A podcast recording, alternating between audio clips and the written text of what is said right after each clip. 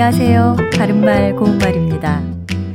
아파트 같은 공동주택에서는 갖기 어렵지만 단독주택에서는 그래도 비교적 많이 볼 수 있는 것이 바로 마당이죠. 마당은 집의 앞이나 뒤에 평평하게 닦아놓은 땅을 말합니다. 집에 있는 마당의 위치에 따라서 앞마당, 뒷마당, 안마당, 바깥마당 같은 게 있습니다. 이 중에서 바깥마당은 대문 밖에 있는 마당 또는 바깥에 딸린 마당을 말하고요.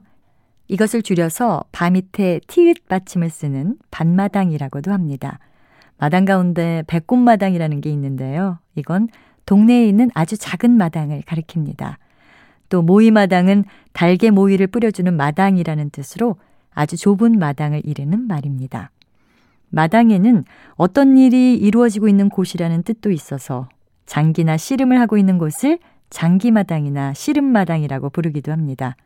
또 장이 서는 곳을 장마당이라고 하고요. 여러 사람이 모여서 노래하거나 춤추며 노는 자리 또는 그런 일을 놀이마당이라 합니다. 그리고 어떤 일이 이루어지는 판이나 상황 가운데 가장 주된 것을 주마당이라고도 하는데 이날 행사의 주마당은 서울역 광장이 될 예정이다. 이렇게 말할 수 있겠죠.